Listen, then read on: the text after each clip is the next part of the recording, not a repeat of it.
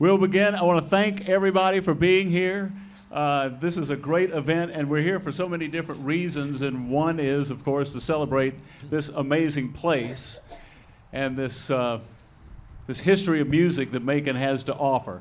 And these are just a few of the people, and we're going to get everybody up as we can to, uh, to tell their stories and had a part in all of this and, and to sort of verbally document what's going on. Uh, that's an important thing we're doing tonight for the big house. But then another really important thing is to honor this man, and that is Terry Taylor, who had an entire career of making sure that local bands got heard on WNEX. It, eh, you could you could take a record to him, and if, if he thought it airworthy, it was on the air. And he did this time and time again. And then there was a time when he did it for a group called the Allman Brothers and Wet Willie and that group, and then it just took off from there. The man in the, uh, the, the red parka down at, at the very front, that is Bobby Wallace from Capricorn Records. And he was, he was the man, he was our, our contact. And I remember when he first brought down three albums. He, he brought down a Johnny Jenkins album, the uh, Idlewild South album, and uh, what was the other one I'm forgetting? Uh, Wet Willie. Wet Willie. And he had a note that he had attached to every disc jockey that read, pick two songs from each album for a single. And everybody on staff picked the same two songs from Idlewild South, and that was Midnight Rider and Revival, and that was what they put on the single. I've got the single at home.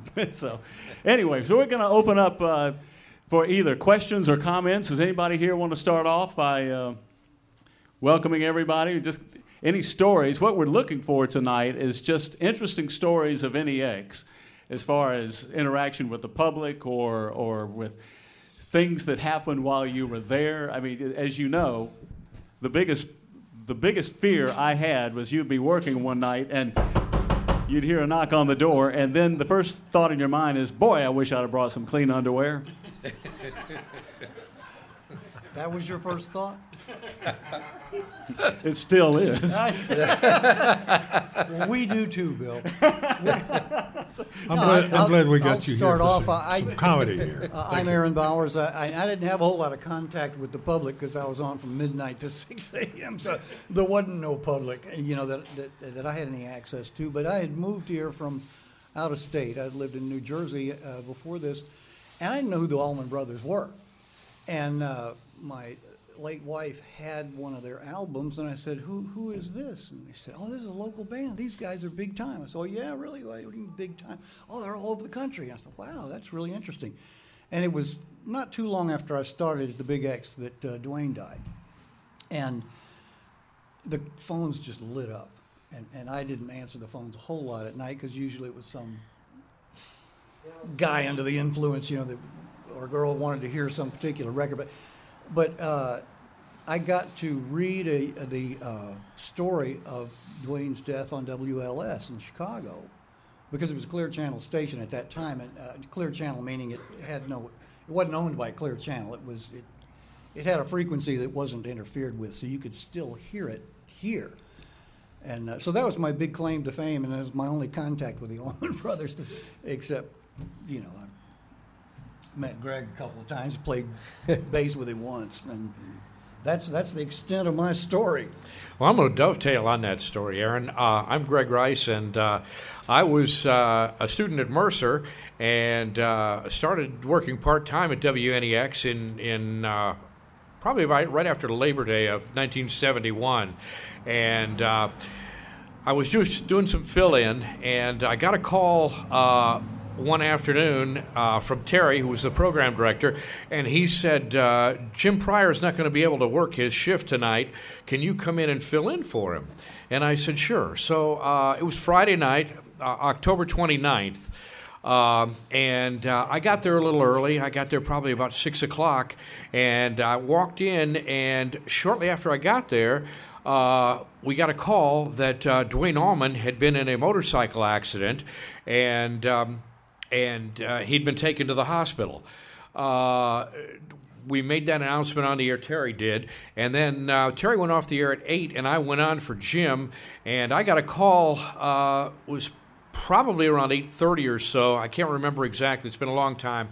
Uh, from our news director, uh, who uh, at at the time was um, Bill Rayleigh, and uh, Bill said. I'm over here at uh, the medical center, and I just uh, found out that uh, Duane has passed away. And uh, I said, he said, I need to go on the air. I said, okay, absolutely. So uh, I introduced Bill, and uh, he went on the air with the story. And of course, while he was on the air talking, I immediately found Midnight Rider by the Allman Brothers and, and played that after Bill finished his story. And then, of course, repeated uh, the story myself later on throughout the evening. Uh, and uh, had a lot of phone calls on it, and then you came on right after that, and that's when um, I, I when you uh, you know fielded a lot of phone calls and got the call from WLS. Yeah, yeah. That's the biggest station I've ever been on. Yeah, biggest station most people would have been on, but uh, yeah, that was uh, that was a sad night. But uh, WNEX was the station that uh, that uh, broke that news story uh, about Duane's death, and um, you know, unfortunately, but uh, it was. Uh, you know, we were we were on top of things at that time. We had a great news department, and nothing got past us really. Yeah. I just want to say I appreciate Capricorn Records being in town uh, for the most part for the whole time I was in NEX because we got uh, first play of Allman Brothers and Wet Willie and Elvin Bishop and all those songs that were really big on Capricorn. And they were great. Dick Woolley and Frank Fenner and all those people were fantastic down there. They really were. Absolutely, those, those were some good times. WNEX was a radio station that uh, that uh, loved Macon, and, and Macon loved the radio station as well. I remember all of the remotes and and uh, how people would come see us, and uh, it was you know really a, a popular station. Uh, I just can't uh, can't imagine you know how we managed to uh, to play all those great songs first, and uh, you know Capricorn was good to us. Yeah, an excellent music director. That's what it was. I think so. I see a lot of people out there that'll be up here. Kenny Burgamy, he worked at uh, Yeah, Kenny, It, come on uh, up. Yeah, NEX and Joe Hall back there. He was Knights and uh, Ron, Ron Wildman. Pete Coningcamp, our news guy, news guru. A lot of people don't know this, but Ron Wildman was the morning man at NEX for a couple years. Oh, okay. And Oscar Leverett, I used to listen to him when I was in high school. Unfortunately, my board operator's asleep. Here you go. Thanks. Uh, unfortunately, I think I'm the oldest one here that was working at NEX from 1962 on, but uh, saw a lot of history. Uh, I see Pam Lowe is out in the audience.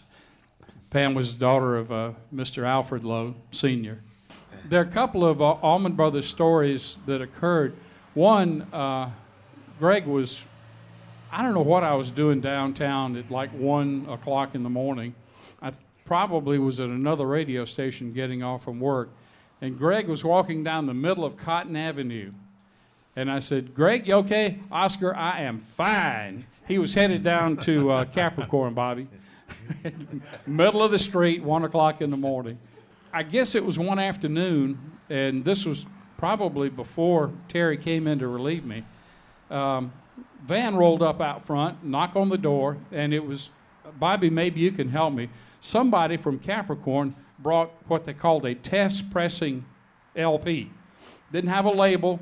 It was uh, like a 33 and a third RPM. And they said, Would you play this on the air so we can go back in the van, listen to it, and see if the mix is right for AM radio? I said, Sure. You can't do that today. And did they, did they remix it after what Yes, they heard? they, they went back to the studio, I guess down on Broadway, and I was fortunate enough to get invited for a couple of sessions down there. It was a lot of fun, but uh, they went back down on Broadway, Ben, and, and remixed it uh, near the old Pepsi Cola bottling company. Let, let me ask everybody something, and, and you just brought up a, a great question. Is that I heard multiple stories of there being a Duane Allman interaction somewhere after they had been recording all night at Capricorn, and bringing by reel tapes to have somebody played. Is, is, is that is that folklore? Did that ever happen? I, not to me. I Gary? don't, I don't remember a tape being brought by. No, uh, they bring acetates, which was uh, what uh, before the song was released. It only had a limited number of plays on it, and you could get it on the air before the song came out. A disc jockey telling a story? I'm shocked. And by the way, most of the people that are not here are they're in the in the golden turntable in the air somewhere, so we can we can lie all we want to. I, I think I had heard the story that that Keep On Smiling by Wet Willie happened that way though. They brought brought by an acetate or or maybe a reel to reel and said we're prob- thinking of releasing this. Probably as an a single." acetate. Yeah, yeah. Mm-hmm. So it was not even a single yet, and and you, they they had you play it to see if your listeners liked it or. Dick Woolley was right on top of everything. I mean, he he, God, when it, he was right there, right down there with everything we, we needed. I got another story. I'm I'm Ben Sandifer, and I worked there from '72 to '74, and then again from '75 to '77. And working there two different times may sound unusual, but there were people that worked there three or four different times. I think. you know. so I, I didn't have the record or anything by any means, but I, I worked morning drive six to ten, and then my weekend shift for some reason was Friday from midnight till six a.m., which was kind of strange. You'd get up 4.30 or 5 o'clock five days a week and then one night you had to stay up all night and by about 3 o'clock in the morning i was always beat and right about that time i guess it was 72 when the allman brothers eat a peach album came out and mountain jam took up two sides of that album and uh, Terry, you must not have listen, listened then because you probably would have called and say, hey, don't do that anymore. but uh, about 3 o'clock in the morning, I was beat, so I would put on that album and play it and usually take a nap. Um, let the whole thing play because the, the two sides together were probably 30 minutes or so. Thank And, God, uh, thank God you woke up. yeah. but it got to where people would, I did it a couple of Fridays in a row, and it got to where people would call in and request that. Hey, you going to play Mountain Jam again this week? And uh, so it kind of became a, a regular thing, but it was. It was way outside the format of a, of a top 40 radio station, but then we didn't have rock stations then, especially in the early days of Capricorn. FM was was not what it is uh, today, and, and, and we were it. We were the closest thing there would have been to a rock station. Well, when I first started, there was a guy named F.C. Franklin that worked nights, and he used to do that a lot. He used to just put on albums and I'm track at night. Bobby, I have a question for you. At what point, when you were with Capricorn, because you were always bringing new material and there were always things coming out, was there ever a time when you said to yourself, "This is working"? I mean, this this is going beyond our expectations. Well, I, you know, you kind of sensed that something big was happening, but I, yeah, I guess I did, but I can't remember when it was. I guess when the, when they finished that album at Fillmore. That was the turning point. You said we- we've got. It was a turning point, yeah, and then I think everybody realized it at that point. I missed a junior senior dance because of the Fillmore East album. I had a bunch of friends, and I had a promotion copy that I brought home from NEX, and we never left the, the house. You know, we just stayed and listened to the whole thing all the way through. That's incredible. It's still, it's still wonderful to listen to today. Amazing. Anybody have any comments or questions they'd like to make? Because I'm right. Yeah, yes, sir. While y'all were having fun down here, I was up at uh, Georgia State University in Atlanta at RAS playing all the Capricorn stuff. And uh, what was it like for y'all to realize you were at the epicenter of this? Where did you have a sense that this was this is way way bigger than just Georgia? It was reaching out and touching the souls of kids everywhere. It was fantastic. Uh, we we got first crack at everything that came out of that place, and I really appreciated it. You know, um, we got gold records for "Fool Around and Fell in Love," "Keep on Smiling," and I think we got another one. I can't remember which Didn't, one. did you get one for Ramblin' Man? No, I don't think we didn't get one for that one. Um, and uh, Frank Fenner, Dick Woolley, Jeannie, who worked in the front office, they were all great people. Um, I was hoping Dick Woolley could be here today, and he couldn't make it. So uh, uh, we're glad that you came, though. And I'll, I'll echo what Bill said. Terry was the guy with, I don't even know if, if back then you would call it vision, but he, he was smart enough to recognize this was something local going on and we, we might want to be a part of this. So he, he was the one that put all these great records in there for us to play. And uh, Now you you like that? Uh, thank you. You like that one song, "Love Is Bigger Than Baseball"? That was a good. Lo- one. yeah, I mean, we played stuff that never was Yeah. hits anywhere. That that was by that was by Jackie Avery, uh, and and and we we wore that song out in Macon. It was a, a I guess you'd call it a soul record or rhythm and blues more so. It certainly wasn't southern rock. It was like maybe 1970, and uh, yeah, we.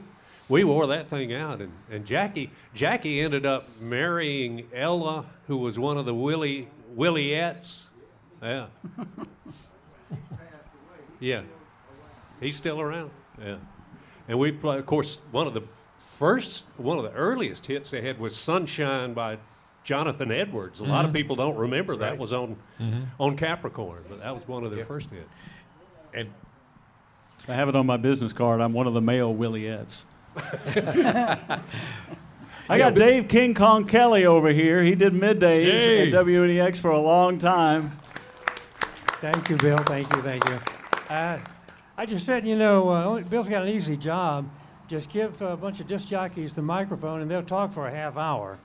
And you guys done great so far. But uh, I was after the Allman Brothers thing and uh, with all the gold records you guys. We were just talking, Terry, how many gold records did you have? Uh, well, I, Or do you, how many do you have in your possession right now? well, uh, I have got the fool around. I brought fool around, fell in love with me. They're at Yeah. the pawn shop, Dave. Yeah, Yeah, he well, sold them oh, all. the others at the pawn shop. Okay, yeah. Yeah, I thought they were real gold. I didn't know. And- I would, could, could They're you, not? Could you play those songs? How many play those records? no, no, they were just paper, really sprayed paper, but they look good. You know. Yeah, they look really good. So We got keep on smiling, fool around, fell in love, and there's another one I can't remember. Um, but uh, yeah, the first time I walked into any NEX into the back, and I saw those on the wall, I went, "This is pretty good. I'm I'm impressed." yeah, So,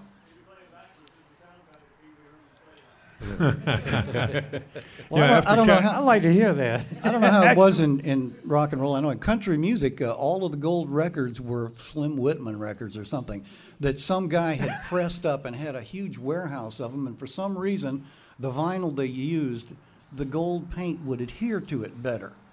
And so I was told that any any gold record that's a country music thing, you take it down and play it. It'd be Slim Whitman. Uh, because uh, they were trying to use up this inventory of his Oh, records. darn, man, I've got all the Slim Whitman songs. Well, there you go. And Aaron, I tell- had gold records. Tell the, uh, I think it was you that told the story about Capricorn signing Kitty Wells. You may have been at DEN then. Yeah, Capricorn decided they were going to get into country music, and, and they didn't know anything about country music, you know, because they just didn't. And so they sent their A&R people out to find them a country artist. Well, they came up with Kitty Wells, who whose star had already risen and descended, and but they didn't know who she was, but but they knew she was a big country star at one time. So she puts out this record called "Does Anybody Out There Want to Be a Daddy?" And it was a country song. I mean, it was country. And so they printed it up on the Capricorn label. They didn't bother to tell anybody it was country music. This is the story I got. And they carried all these records down to the mail rooms and here, send this out to stations. So they sent them to all the rock stations in town. And I had this image in mind of, you know, this rock jock out in Fresno getting this thing. Oh, wow, look, Allman Brothers have got a new band called Kitty Wells. This must be great. And putting it on. And of course, it was not to his liking uh, at that way. But anyway, that's the story I got. Um, I see Pete Conenkamp Yeah, out we- there, and he's the man on the street. I was going to Yeah. ask him. Now, what- and, and your name again is? Pete Conenkamp. Here's a microphone. Take it. Thank you. Half hour is yours. Uh, I'll, I'll give it five minutes. I, I've got three little quick stories. First, let me just tell you a little bit of, for those of you who don't know, I was at NEX from 1977 until 1982. Um, and I worked with Dennis Hayes, who was the news director, and a young man at, from Mercer who worked part time by the name of Tim Jones. And of that group, I'm the only one still living, so I must have done something right. uh,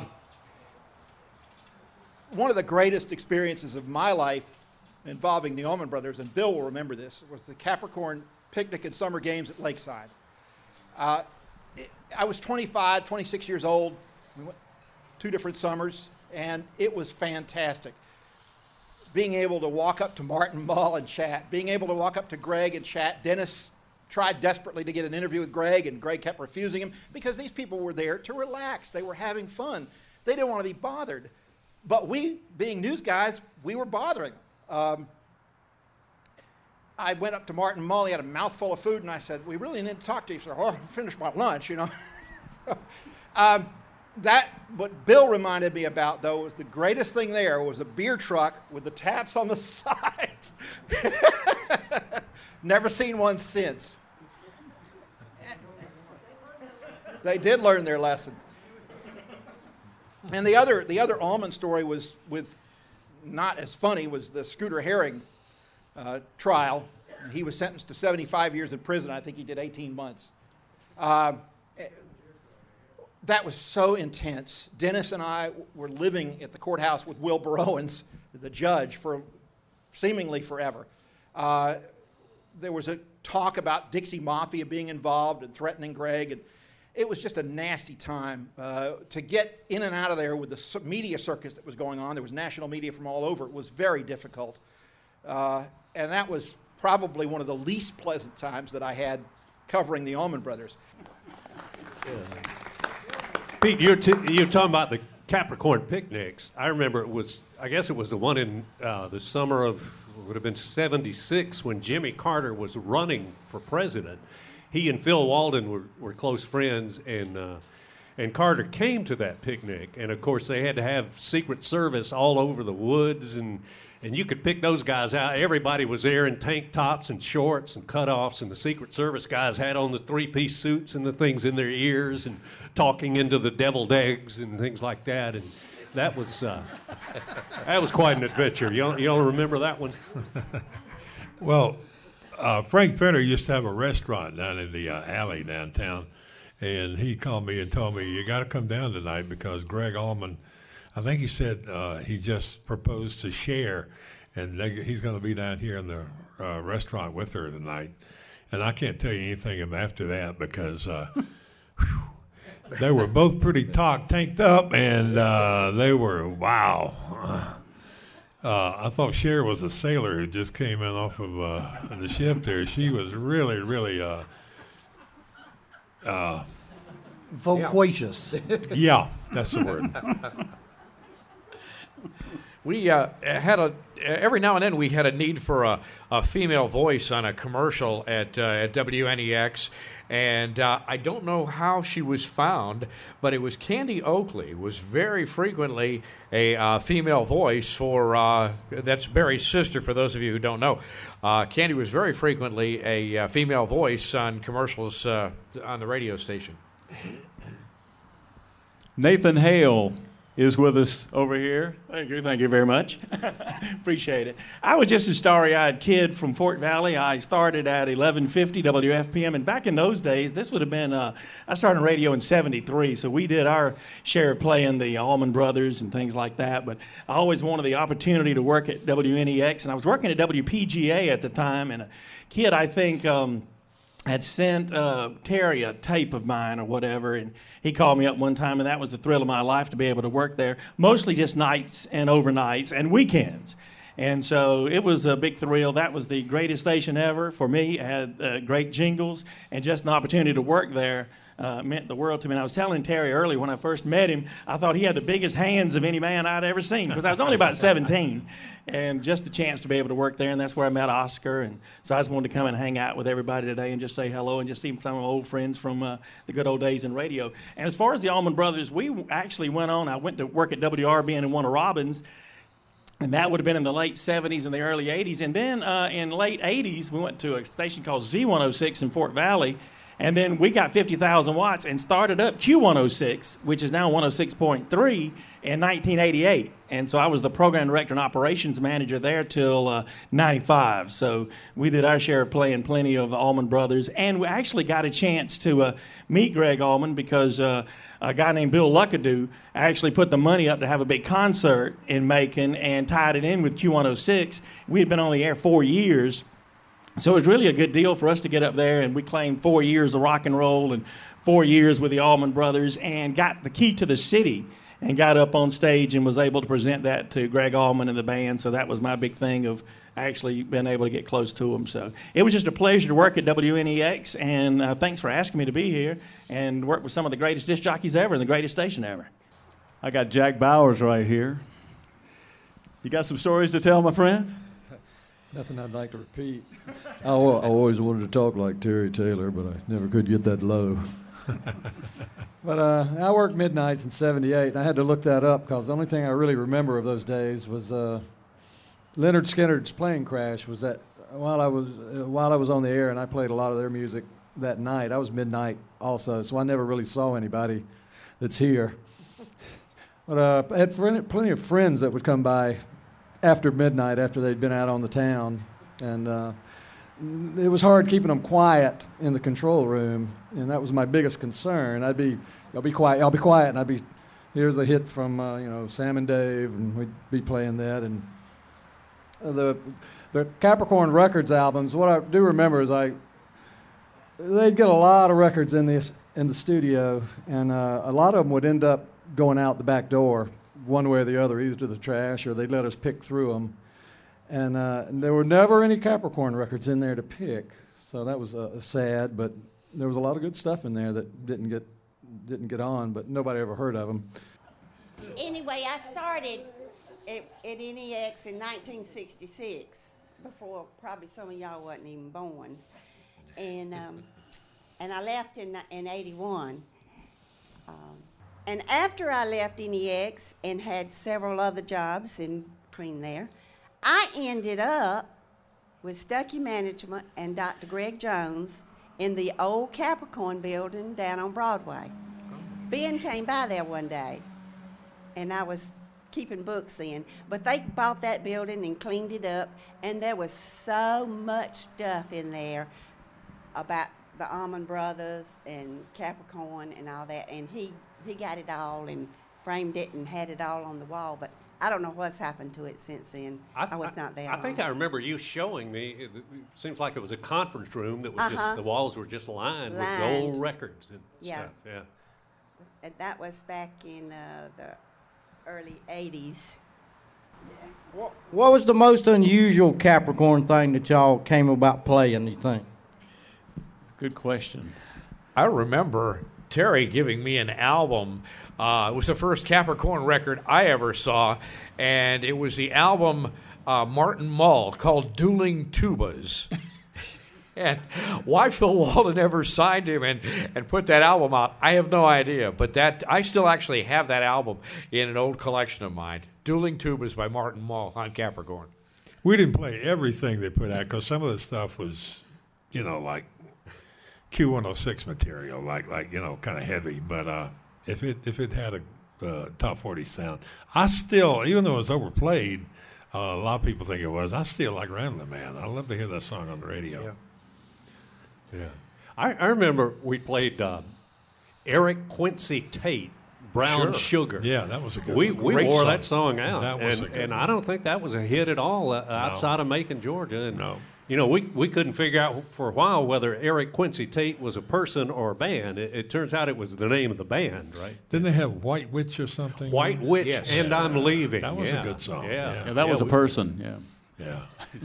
Yeah, I remember early on I said I it was a student at, at Mercer while I was at WNEX, and I also was uh, was in a fraternity at Mercer, and uh, we hired a band in. I think it was early 1972. I hired a band that was recommended to me. I'd never heard of them before, and, and they came and played for one of our dances for $150. Uh, and uh, and about uh, less than six months later, they had an, a record come out uh, called "Keep on Smiling." It was the Wet Willie Band. Yeah, hundred and fifty dollars. They you could never get them for that after after the record came out. That was a monster song. That was.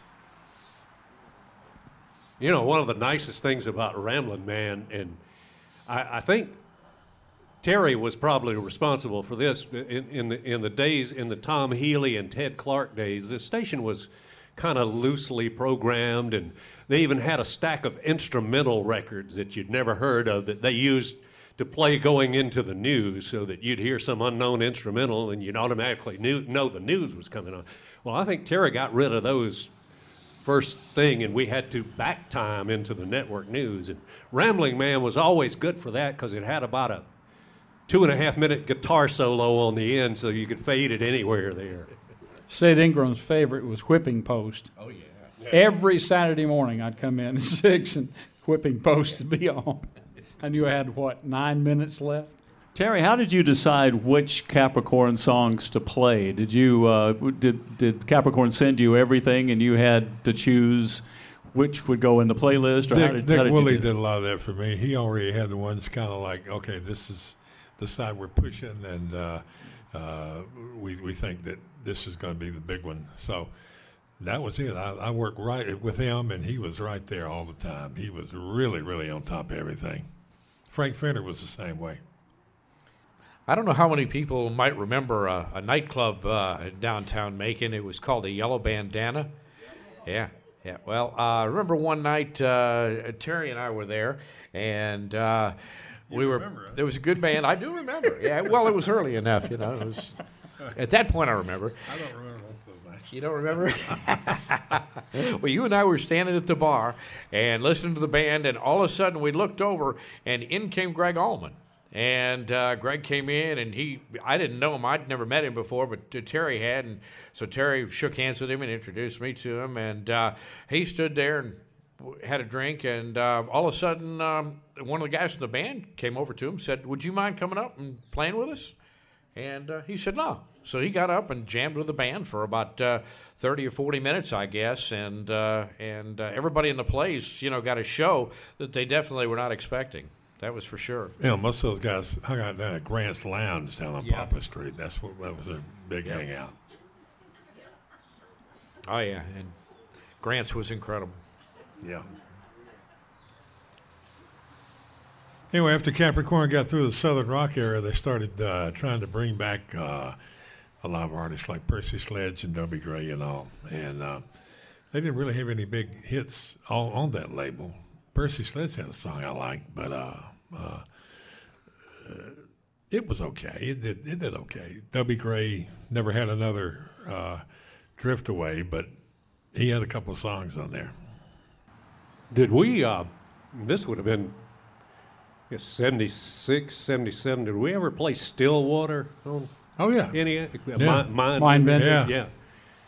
Because that, that was, I always thought they were, they were probably talent wise one of the best Capricorn bands, but they were just kind of at the end of that Southern rock, and when Capricorn started having the financial problems and stuff, Yeah, so well, their, their what's his name that worked up on uh, Mulberry Street? Uh, the guy that the sales guy. He Mike played- Causey. Yeah, he played with him. Yeah. Yeah. You know, that's uh, the time that we've all been talking about in Capricorn being in its heyday and everything. That was also the time when uh, when Ronnie Thompson was the mayor, and we had uh, armored personnel carrier here in Macon, and uh, yeah, yeah, all those kind of crazy things going on. Yeah. Yeah, I mean, folks like Joe Ferry and I guess uh, Jim Lee was probably still at BML then, and Jess yeah. Branson. I mean, they, Yeah. they, they never lacked for, for good stuff to cover in news. No doubt about it. Uh, Terry's being interviewed down there, but we, we want to thank all of you for being here today. This, this is a, you uh, have made our day. Thank you so much for enduring this, and we appreciate all of your support, and, and especially with the big house being here. Again, don't forget to, uh, if, you, if you're not a member, try to, try to join, and it's a good, uh, it's been a great afternoon, it really has. Thank you, everybody.